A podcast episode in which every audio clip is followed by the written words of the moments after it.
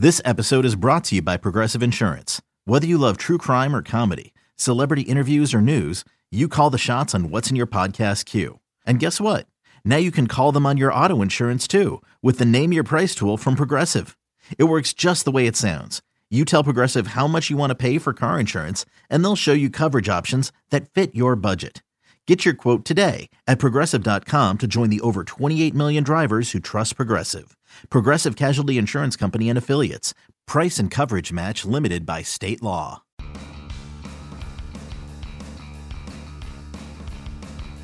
You're listening to MLB.com Extras, brought to you by MLB.tv.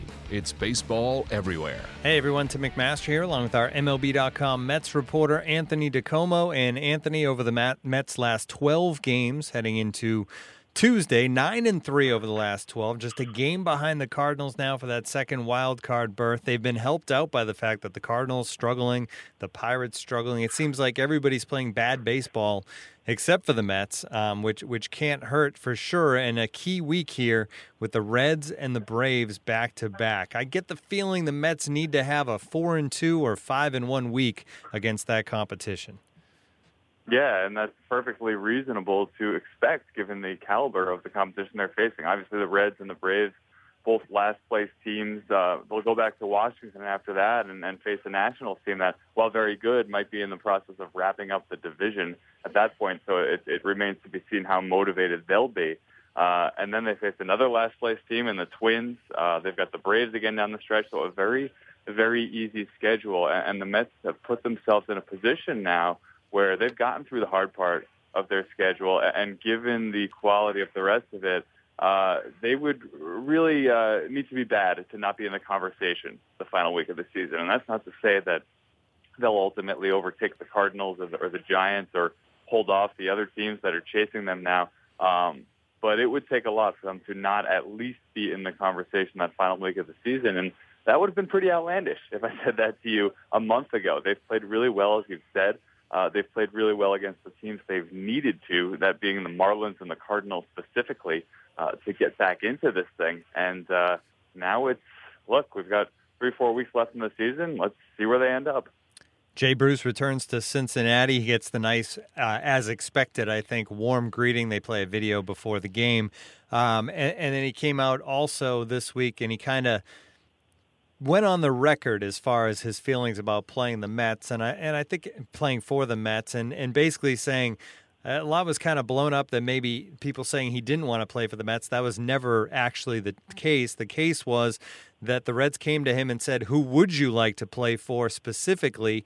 And he gave three teams basically, and the Mets weren't one of those. So kind of clarifying and, and clearing the air. And feel like Mets fans probably appreciate the honesty from Bruce, and, and he made it clear that, hey, it wasn't that I didn't want to play for the Mets. They weren't the ones that came off, they just weren't the team that I threw out there off the start as the team that I most likely wanted to go to.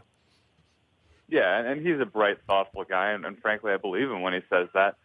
And, you know, you see this a lot with players who get traded, specifically players in Bruce's case, where he's only known one team. He's only known one organization his entire career. So the thought of getting traded elsewhere is, is can be scary. Um, and you look at a guy like Jay Bruce playing in a small market, uh, really one of baseball's smallest markets his entire career. And while the Reds have been good for some of those years, they also haven't been lately. Um, and then going from that and going to the biggest market in New York and, you know, all the horror stories you hear about us in the media and, and whatever else might be going on, uh, it can be intimidating. So I would understand why a guy like Bruce wouldn't want to put the Mets on his top three teams. But the other thing you see in cases like this is I think I think guys get there and they realize it's still baseball. It's still a clubhouse full of guys, just like the ones he came from. And then you get caught up in the heat of a of a pennant race like the Mets are at now, and and it really quickly starts to feel like home. I think you heard that a lot from the guys uh, the Mets acquired last year. I think Kelly Johnson's a great example, and not totally in the same boat because he's played for a million teams. Uh, but when Kelly Johnson first came to the Mets last summer, that was a tough transition for him. Only in that he makes his offseason home in Georgia. He was happy with the Braves. Yeah, it was a losing team uh, that wasn't going to sniff the playoffs, but he, he enjoyed it there and he knew what it was. Uh, so coming to the Mets, uh, A, there was no guarantee last year when Kelly Johnson got traded that they would be in contention. uh, and B, it was going to this uh, relatively foreign place, and I think that can be scary for a lot of people.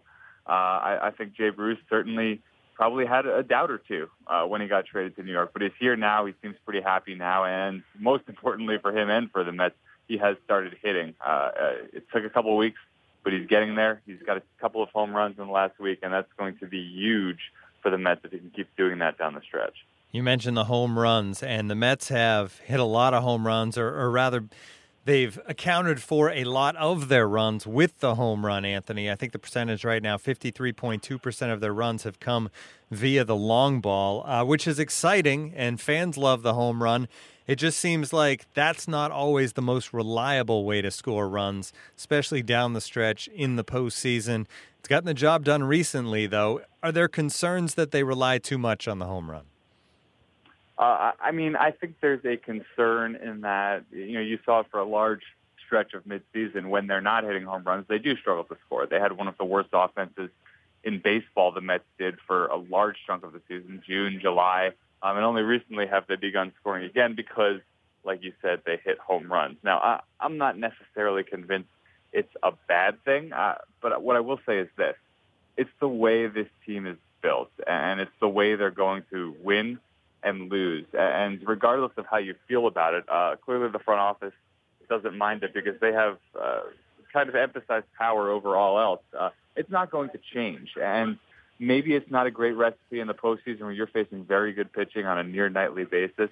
Uh, but it's not as if this uh, Mets roster, with the exception of a couple players, uh, certainly Jose Reyes and his midseason acquisition helps this, but they're not just going to go out and all of a sudden start stealing bases and hitting and running uh, they won't find success that way. It's not how they're built. It's not their strength.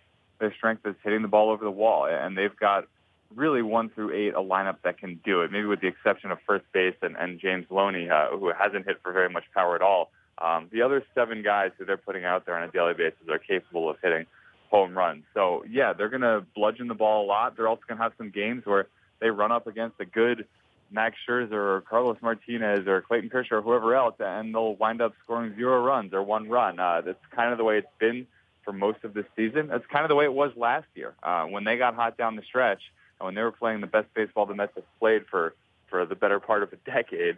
Uh, they were doing it with pitching and they were doing it with home runs. Uh, it's really no different this year. And, uh, you know, people can complain about it, people can gripe about it, people can like it, but the simple fact of the matter is it's not going to change. When Bartolo Colon got off to a great start, Anthony, I think a lot of people assumed at some point, being 43 years old, he would probably tire a little bit down the stretch. And, and early in the year, the thought was, hey, Zack Wheeler will be here, no problem. Of course, the best plans don't really work out all the time. But Colon, since August 1st, seven starts, four and one, a 2.25 ERA. Maybe he hit a few bumps in the road along the way, but he's pitching great right now, and the team needs it. Obviously, with all the injuries. Um, how is he still doing it? How is he not tired at this point in the season?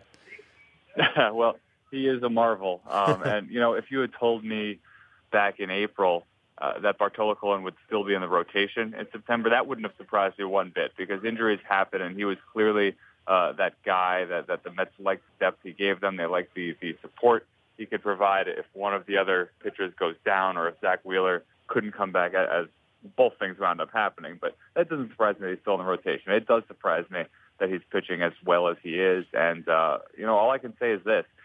He, because of the way he looks, uh, because of the laughs he gets, the things he does hitting wise, and, and, and just his overall appearance, uh, he really gets underrated in terms of how hard he works. He works as hard as anyone.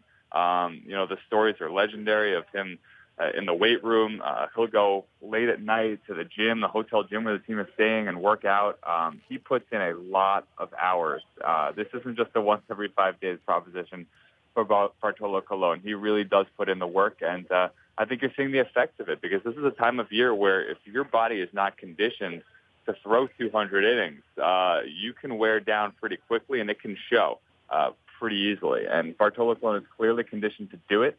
Uh, well, he might not have expected to be in the uh, rotation at this point. Certainly, he was okay with the idea of going to the bullpen like he did in the playoffs last year. He was okay with that when he signed the Mets. Took a little less money to come back to New York because he liked the situation here. He liked the players. He liked the idea of being a mentor to some of these younger pitchers. Um, all of that's well and good, but he is at the end of the day very much conditioned uh, to throw 200 plus innings, and you're seeing it right now. The Mets would not be in this playoff chase without him. Call ups obviously are here, Anthony, and I guess Gavin Cecchini getting the call up for the Mets. Um, what can he give them here in September? Well, he's an interesting guy because he's a shortstop. He's been a shortstop his whole life. Um, the Mets don't really have a hole at shortstop right now, and they don't have a hole at shortstop necessarily next year. They do have a hole at second base, and uh, only very recently, in the past week or so, has Gavin Cecchini started working out at second base. He's going to go to the Arizona Fall League after the season to play second, and he could very well be a solution for them. Uh, now that you know Neil Walker, certainly a ton of uncertainty over him. He's going to be a free agent, going to be coming off that back surgery, and Dilson Herrera, who was that second baseman of the future, is no longer in the organization. So maybe Cecchini is an answer. I think right now in September, uh, the Mets are just looking a to give him a little exposure at the big league level, get his feet wet a little bit. Uh, you don't see that a ton from contending teams, but I think it's a good spot for Cecchini to do that and B, maybe he gives them a little bit of a spark. He is coming off a great, great season at AAA, uh, hit around 330 something over the course of the year, and uh, you know has really come on strong in the past couple of seasons. This is a guy who I think a lot of people viewed as a bust uh, after he was taken in the first round uh, way back in 2012 or 2013, and uh, past couple of years, specifically this season, he's really come on strong. Obviously knows how to handle the bat. He is posting some high batting average, and in that sense gives a little bit of a an element that the Mets don't necessarily have, like you said earlier with the home runs. Uh, Gavin is not a big home run guy, but he is a big batting average guy, and uh, certainly that could be an interesting look for the Mets uh, off the bench late in the game. Yeah, definitely a good guy to get a look at as far as fans go here in September. Maybe the future, as you said it up the middle. Great stuff as always, Anthony. This has been MLB.com Extras, our Mets edition for Anthony DiComo. I'm Tim McMaster. Tune in again next week. MLB.tv Premium, the number one live streaming sports service, is celebrating 13 years. Watch every out of market regular season game live or on demand in true HD. Real time highlights, live look ins, pitch tracking widget, and more. MLB.tv Premium includes a free At Bat 15 subscription. Watch live baseball on over 400 mobile and connected devices. Watch at home, in the office, or on the go every night on every device. Blackout and other restrictions apply. Visit MLB.tv for details.